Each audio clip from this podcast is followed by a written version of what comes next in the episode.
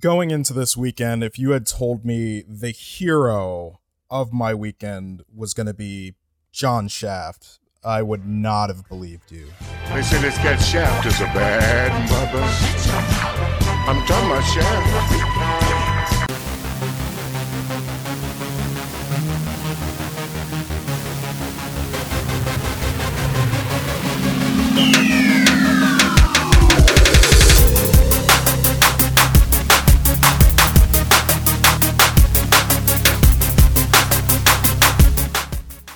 Fam, welcome to another episode of Stay Watching Mondays at the Movies. Once again, I'm your host, Larry McAllister II, and I am back to share some spoiler-free reviews for four movies that I saw this week slash weekend.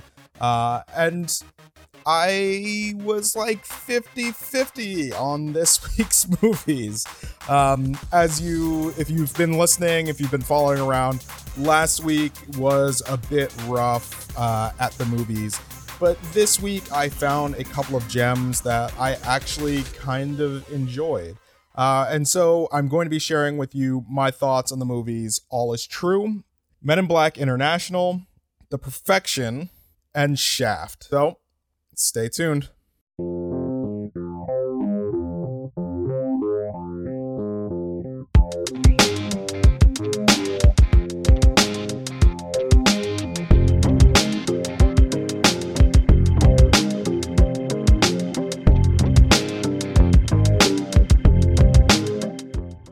So the first movie that I want to talk about uh, for this week's Mondays at the movie is All Is True uh, which is a new film directed by Kenneth Branagh.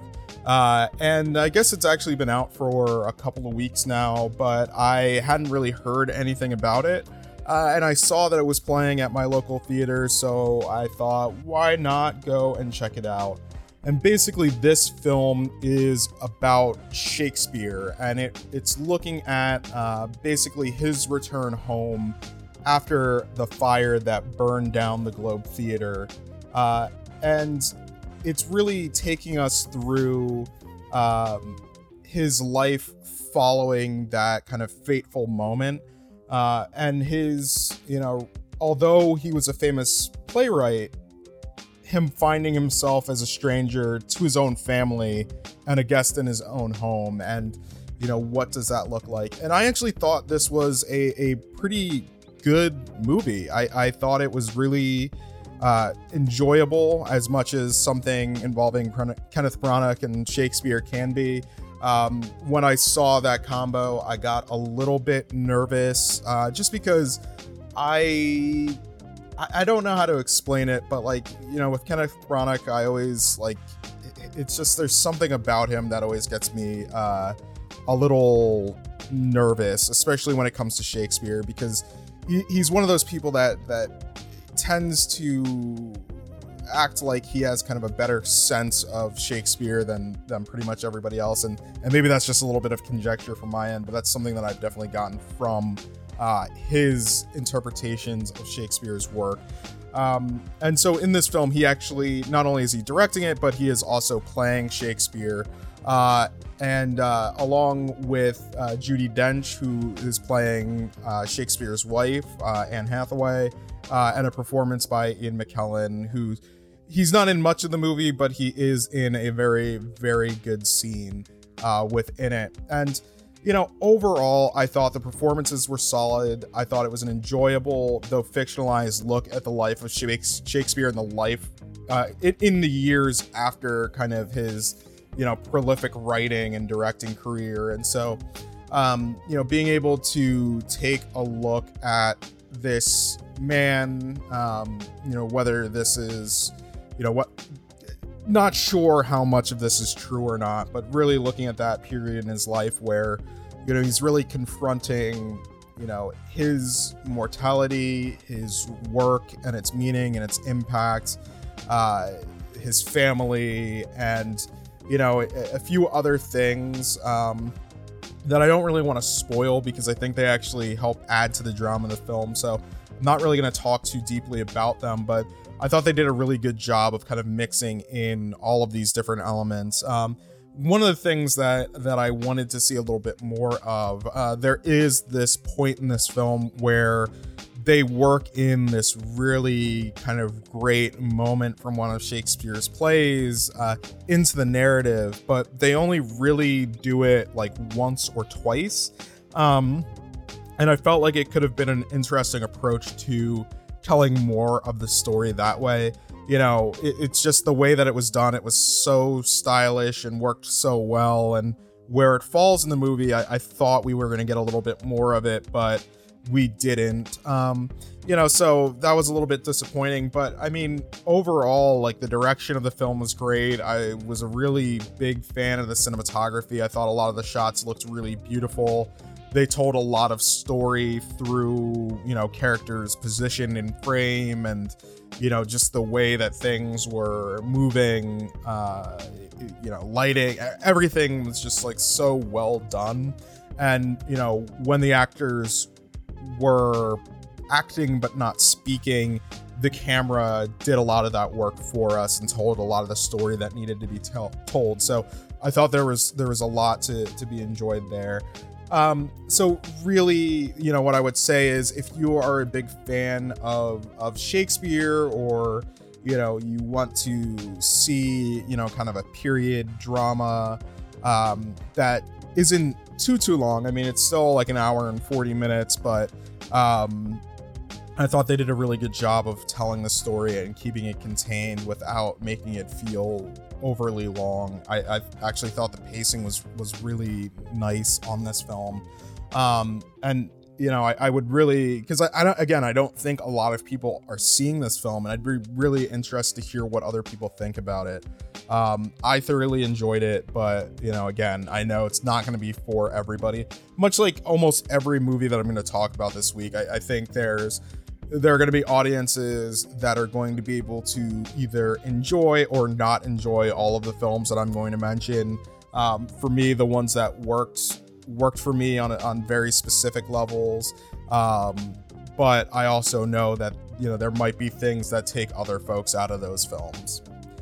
So the second film that I'm going to talk about this week is Men in Black International, and and this is definitely one of those films that I can see audiences being somewhat divided on. So this newest entry in the Men in Black franchise is directed by F. Gary Gray, who uh, is also the director of Straight Out of Compton. Um, he's a pretty good director, but I feel like he was wasted a bit on this film. And and again, like he's not like necessarily a perfect director. Uh, I know you know so, his work kind of has is of varying quality. Um, but in this uh, addition to the Men in Black franchise, it is more or less more of the same. So it's Men in Black, but this time it's international. And what we mean by international is we go to London, we go to the Eiffel Tower, and Marrakesh.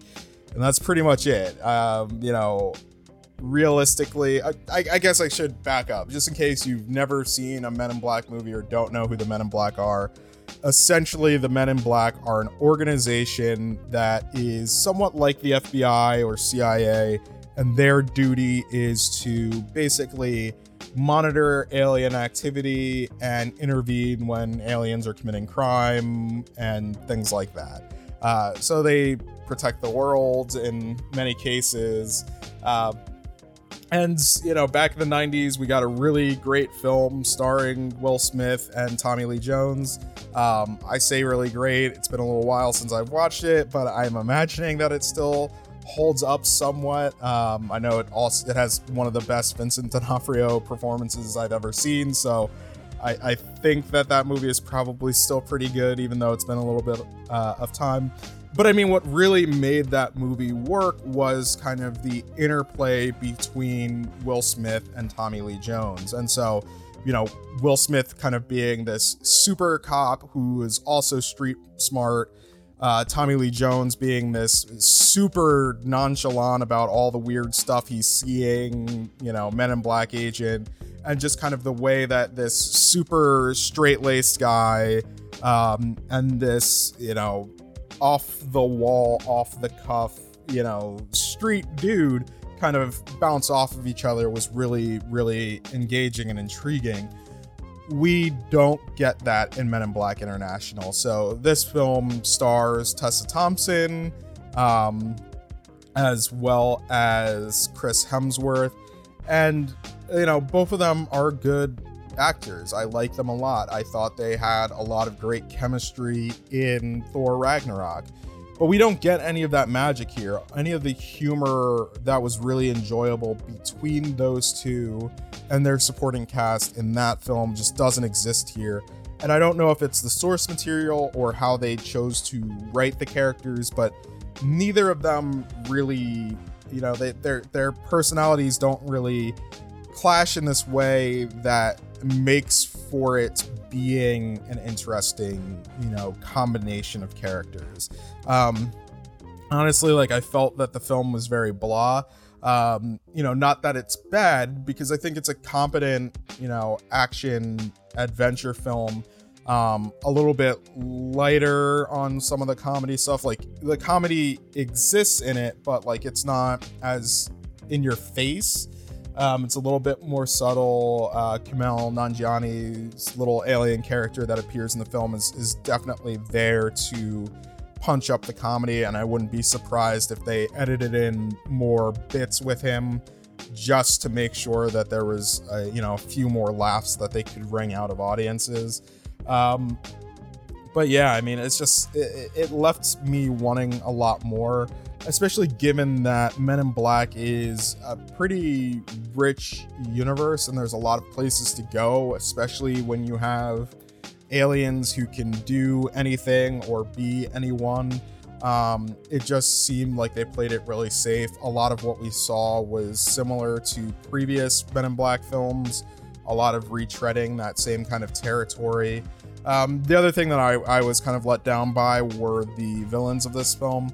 Uh, so in a lot of the previous Men in Black films, they're they're very the villains that we've had were very charismatic and very interesting, intriguing, weird, off the wall kind of characters. And in this film, we have very stoic, very to the point. We have one mission and one mission only kind of villains, um, you know, or or antagonists, if you will. And I they just didn't quite work for me. You know, again, it's it's Men in Black. You have this opportunity to do something off the wall, fun and engaging, and they just missed that mark completely. And again, like I know some people are going to watch this film and they're going to thoroughly enjoy it, and I'm not saying that you shouldn't enjoy it, but for me, it left me wanting a lot more, um, both from the performances and from the overall story that was being told. Um, you know, I I love the Men in Black, but you know, maybe it's time to hang it up. Maybe it's time to find a new series. Um, I was watching something today that that really spoke about the Men in Black in in reference to when that film came out in the 90s almost being like the replacement for the Ghostbusters. Like it was the 90s version of the Ghostbusters. Uh, and I feel like we're we're still kind of hunting for that thing uh, for for this generation, and we haven't quite found it yet. Um, not saying that we necessarily need it, uh, but at the same time, I think it would be interesting to find something that that really fills that gap. So the next film that I'm going to go into was probably the toughest watch for me this weekend. Um, and uh, I I did a little bit of reading afterwards because you know I had heard a little bit of buzz about it, not necessarily positive, but uh, was kind of interested in going back and hearing what other folks thought about it. Uh, but that film is uh, the Netflix original movie, uh, The Perfection, directed by Richard Shepard.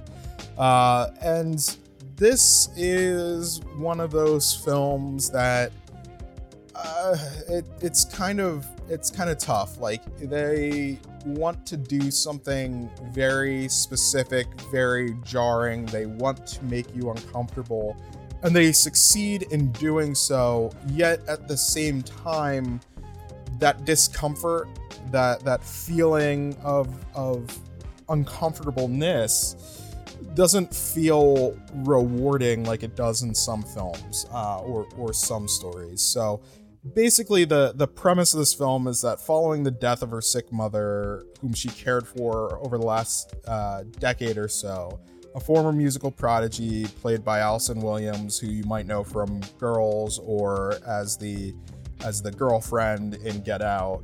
Um, aims to kind of claw her way back into the good graces of her former music coach and remove the new star, the new star being played by Logan Browning, who you would know from uh, Dear White People, the TV show. Um, but everything isn't quite as it seems. And, you know, when I say that, there's. They do a lot of things to kind of trick you into thinking what type of movie this is going to be and then they twist that around and turn it on its head. And then they do something else, and then they twist it around and turn it on its head. And I know, I, I know, I'm, I said I was going to be spoiler free with this, but you know, I, I can't talk about this movie without mentioning the fact that there are these twists in it. Uh, and the fact that what the film is actually about uh, though you might be able to guess, and you know, if you're listening to this now, the the film has been up on Netflix for I guess a month now or so, so you probably have read something or seen something that's really talking about what it's about. Um, they they don't really reveal what the film is truly about or what the actions taking place in the film are about, and until the the third act, and realistically, you know, it's it I guess it's the last 20 minutes or so of an hour and a half film. Um, so while it definitely ticks that box for me where it's not too long, um, there are portions of it that that just drag on and on, and it's not. It wasn't necessarily enjoyable. Um, I, quite the opposite. I, I think it's a very hard film to watch, especially because of the themes and some of the things that they do. Um, there is some interesting, gross out horror within it, though I wouldn't really call this a horror movie. It's it's much more of a thriller. Um, but because of the way that it's set up, like you you it kind of tricks you into thinking that it's a horror film, and you know I, I think that's like the plus that I would give it. Uh, but the ultimate like conceit of the whole film, um, you know, while interesting, I don't think it stuck the landing, and I feel like it. Um, I, I think it started to kind of pat itself on the back a little bit. You know, looking at the the moment that we're in and what it was trying to say, and I don't know. I, I feel like personally there was a better way to tell that story, uh, but I could be wrong. And I again, I'd be really interested for people who have seen that movie to hear what their thoughts on that kind of section, that reveal were. Um, and the other thing that I would say is if you do plan on watching it, you know, just be aware, you know, like just any sort of trigger warning that you would want, uh, just imagine it is there. Um, you know, there's there's a lot of imagery that is is pretty graphic and you know could be could be scarring or could unearth some feelings that people have. So um, just something to keep in mind. And the other thing that I will say about it is it, it really made me want to revisit a film that I I also struggled with in a, in a similar kind of way. Uh, Nicolas Winding Refn's The Neon Demon, um, and so you know, it, if anything, while I may this may not have been my favorite film, it made me really want to go back and rewatch that and and recontextualize some of the critique that I had for that film when I watched it. So um, hopefully that's still on Amazon Prime because you know even though it's a it's a long one and there's a lot of stuff that I found. I guess you know, for lack of a better word, problematic about it. I am interested in kind of revisiting it and thinking about it within the with the context of the perfection in mind. So the last film that I'm going to talk about today is Shaft uh, directed by Tim Story. Uh, so in this new version of Shaft, uh, we have John Shaft Jr., who's played by Jesse T. Usher, who enlists the help of his estranged father, John Shaft, played by Samuel L. Jackson. Um, and he puts his FBI data analyst job on the line when his friend turns up dead in Harlem. And so that's basically your setup for the film. That's your premise for the film. Um, I had no idea what to expect from this film.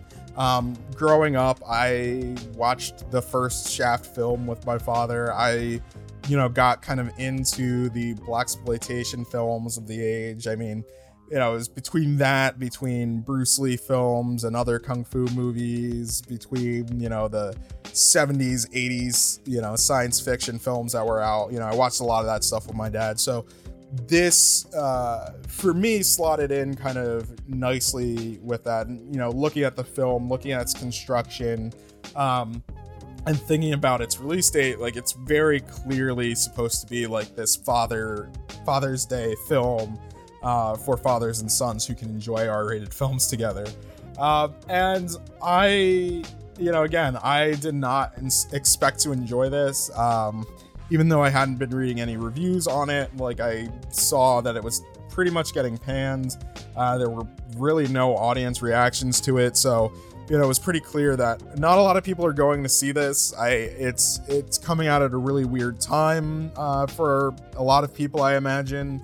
Uh, Shaft has been kind of out of the zeitgeist for a pretty long time, uh, but you know, it, it is what it is. You know, we, we saw something like Superfly coming back. Um, was that a year ago or so? So, you know, there is room for these stories to be made and to come out. And uh, it, I I know that this film isn't for any everybody. You know, most of my audience that's listening to this, I would probably say, do not go see this movie. You probably won't enjoy it. You'll probably be you know, turned off by a lot of what happens in it. Um, you know, again, like critics, they didn't love this movie, and a lot of that is probably because it's it's it can be crass, it can be politically incorrect, it's it's kind of dumb, but it, at the same time as it's all of those things, it's it's a lot of fun, um, and I think that's something that's kind of missing in a lot of films. Like this does not take itself too seriously. Uh, and when I say that, it's like it knows that like it knows that the older Shaft uh, in this film, Samuel Jackson, is a caricature of this you know type of black masculinity that some people are going to see and they're going to laugh at, they're going to enjoy, they're going to be like, he's right, but it's definitely kind of an indictment of that too. Um, while at the same time, you know, I know some people are going to say, well, it doesn't go far enough in indicting that. And so I think that's that's the thing that's kind of interesting about it. It's like, you know, it's definitely it's definitely not right uh if that's if that's how I would put it. Like it's it's definitely wrong. Like it's it's a film that does things wrong, that says things the wrong way, says them in a way that it's inappropriate, but it but it feels real. Like I mean, listening to the way that the older Shaft talks, it really reminds me of some of my older male relatives and you know, there is that kind of age demographic difference that I found really interesting about how they had the two characters play off of one another. And so there is kind of that experience, there is that you know, challenging of, you know, traditional notions of masculinity, uh, challenges uh, towards new ideas of masculinity, challenges towards, you know, blackness. And, you know, it has all of these conversations in a humorous way. And, you know, again, it doesn't get super deep into them because it's not, that's not what this film is here for. But the fact that they're able to kind of you know, in a sense, poke fun at these conversations that are held generationally, um, I think is is really interesting and is a strength of the film. I thought it was, you know, again, I thought it was a lot of fun. I loved some of the action sequences that were in it. I found myself laughing more than I've laughed at the movies for you know a while. Um, you know, for me so far, it's probably the second funniest movie that I've seen this year after Booksmart. Um, so it's it, it's kind of tough in that way because you know again like I know this film isn't going to be for everybody. I know some people are going to be turned off by it, uh, by some of the humor in it, uh, by some of the jokes that are made. Um, you know, because you know some of the some of the humor might come across as misogynist, uh, which is called out in the film, which I which I think is really really appropriate. Um, you know, there there's a lot of that kind of you know again like like i said it's it's challenging some of these older notions of masculinity particularly black masculinity and the fact that it is actually able to you know kind of say hey you know what are you doing? Like we love shaft but like this stuff is kind of problematic today. Um and you know while he is still this kind of cool character his situation is kind of fucked and he fucks up his situation a lot. And and I thought that was something that came through pretty loud and clear in the film. Um, you know, especially thanks to Regina Hall's character, who I just really want to just shout out that Regina Hall is amazing. I'm glad that we've been getting a lot more of her recently. Uh, she's a fantastic, funny actress, and I, I, hope we get to see a lot more of her in films for years to come.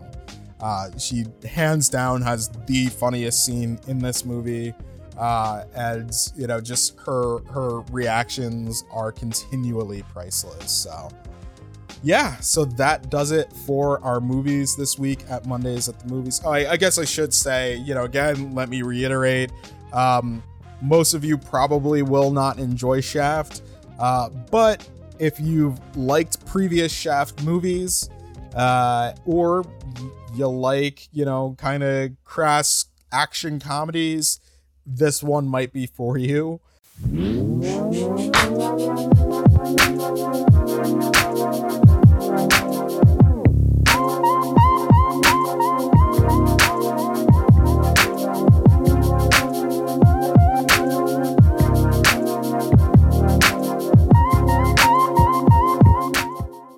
So that's a wrap on another Mondays at the movies. Um, what are your thoughts? Have you seen any of these films? Hit me up at Larry Tron pretty much everywhere on social media. If you want to send me an email instead, send it to larry at lm2photo.com. The next episode of the podcast is going to be kind of a return to form. The old style of LM2 Talks is going to make a brief appearance in the podcast uh, window, uh, or the new podcast window, I should say. Uh, and I'm going to be doing a solo episode sharing my thoughts on kind of what are the things that I am watching right now and why I am watching them. Um, I think this is going to be a pretty fun one. What I'm thinking I'm going to do is maybe mix in one of these episodes every, you know, every few, maybe every five to 10 episodes, uh, just so I can kind of update you on what I'm watching or reading or, you know, playing if it's a video game. Um, and just kind of, you know, what some of those basic thoughts are on those things. It's not necessarily going to be review style. This is going to be more like the old style of LM2 Talks, where I'm going to get into hey, like I'm playing God of War right now and I love it because this is how it's tackling masculinity and talk a bit about that or, you know, whatever it may be. So look forward to that. Uh, that's going to be coming out in the next week. Uh, I also am going to have an episode coming up about sports, why we love them, why we get into them, and kind of everything about kind of that entertainment, that joy that we get from watching people compete. Um, and on top of that, we're also going to have an episode about uh, the depiction of masculinity in Jane the Virgin. That's going to be coming up in a couple of weeks uh, as soon as I get that recorded with my friend. Uh, and as soon as the season ends, uh, I actually thought it was going to be ending a little bit sooner than it did. Uh, but as soon as that happens, uh, we will talk about it. Um, and if you've missed the last few episodes, uh, you might have missed that I am now a part of the Hard NOC Media Collective, uh, which is basically all of the podcasts and multimedia productions from the Nerds of Color, uh, who are basically the you know the the people who talk about all things nerdy through the perspective of people of color. Uh, so it's a really great community to be in. There's a lot of great shows. Um, and, you know, as I go forward, you know, I'm going to be trying to highlight different shows uh, throughout, um, you know, in each of my episodes. Uh, but, you know, again, in case you haven't checked any of them out, if you head over to hard nocmedia.com. You can see what podcasts they have there. Uh, there are some pretty cool ones like Hard NOC Life, which is basically the flagship podcast for the Nerds of Color. There's Southern Fried Asian that looks like looks at the experiences of Asian Americans in the South, uh, Southern United States. Uh, there's also stuff like DC TV Classics that looks at the history of uh, DC's television uh, in like the 70s and 80s. So uh, lots of really cool stuff that you can check out there. Like I said, I'm going to be highlighting more of the podcasts that they have on there as I kind of get, you know, more into the flow of some of my other episodes this summer. So definitely check that out. Give them some support. hardnocmedia.com. And uh, if you can do me a favor, make sure that you like this podcast if you are on a service that allows you to like it. Uh, subscribe if you're not subscribed already. Leave me a rating and review. Uh, that helps out a lot because what that does is it lets other people know that this podcast exists and hopefully helps them find it. So if you can do those things for me, I would be super, super appreciative. So, as always, fam, it's been great. I'm going to talk to you again soon. Peace.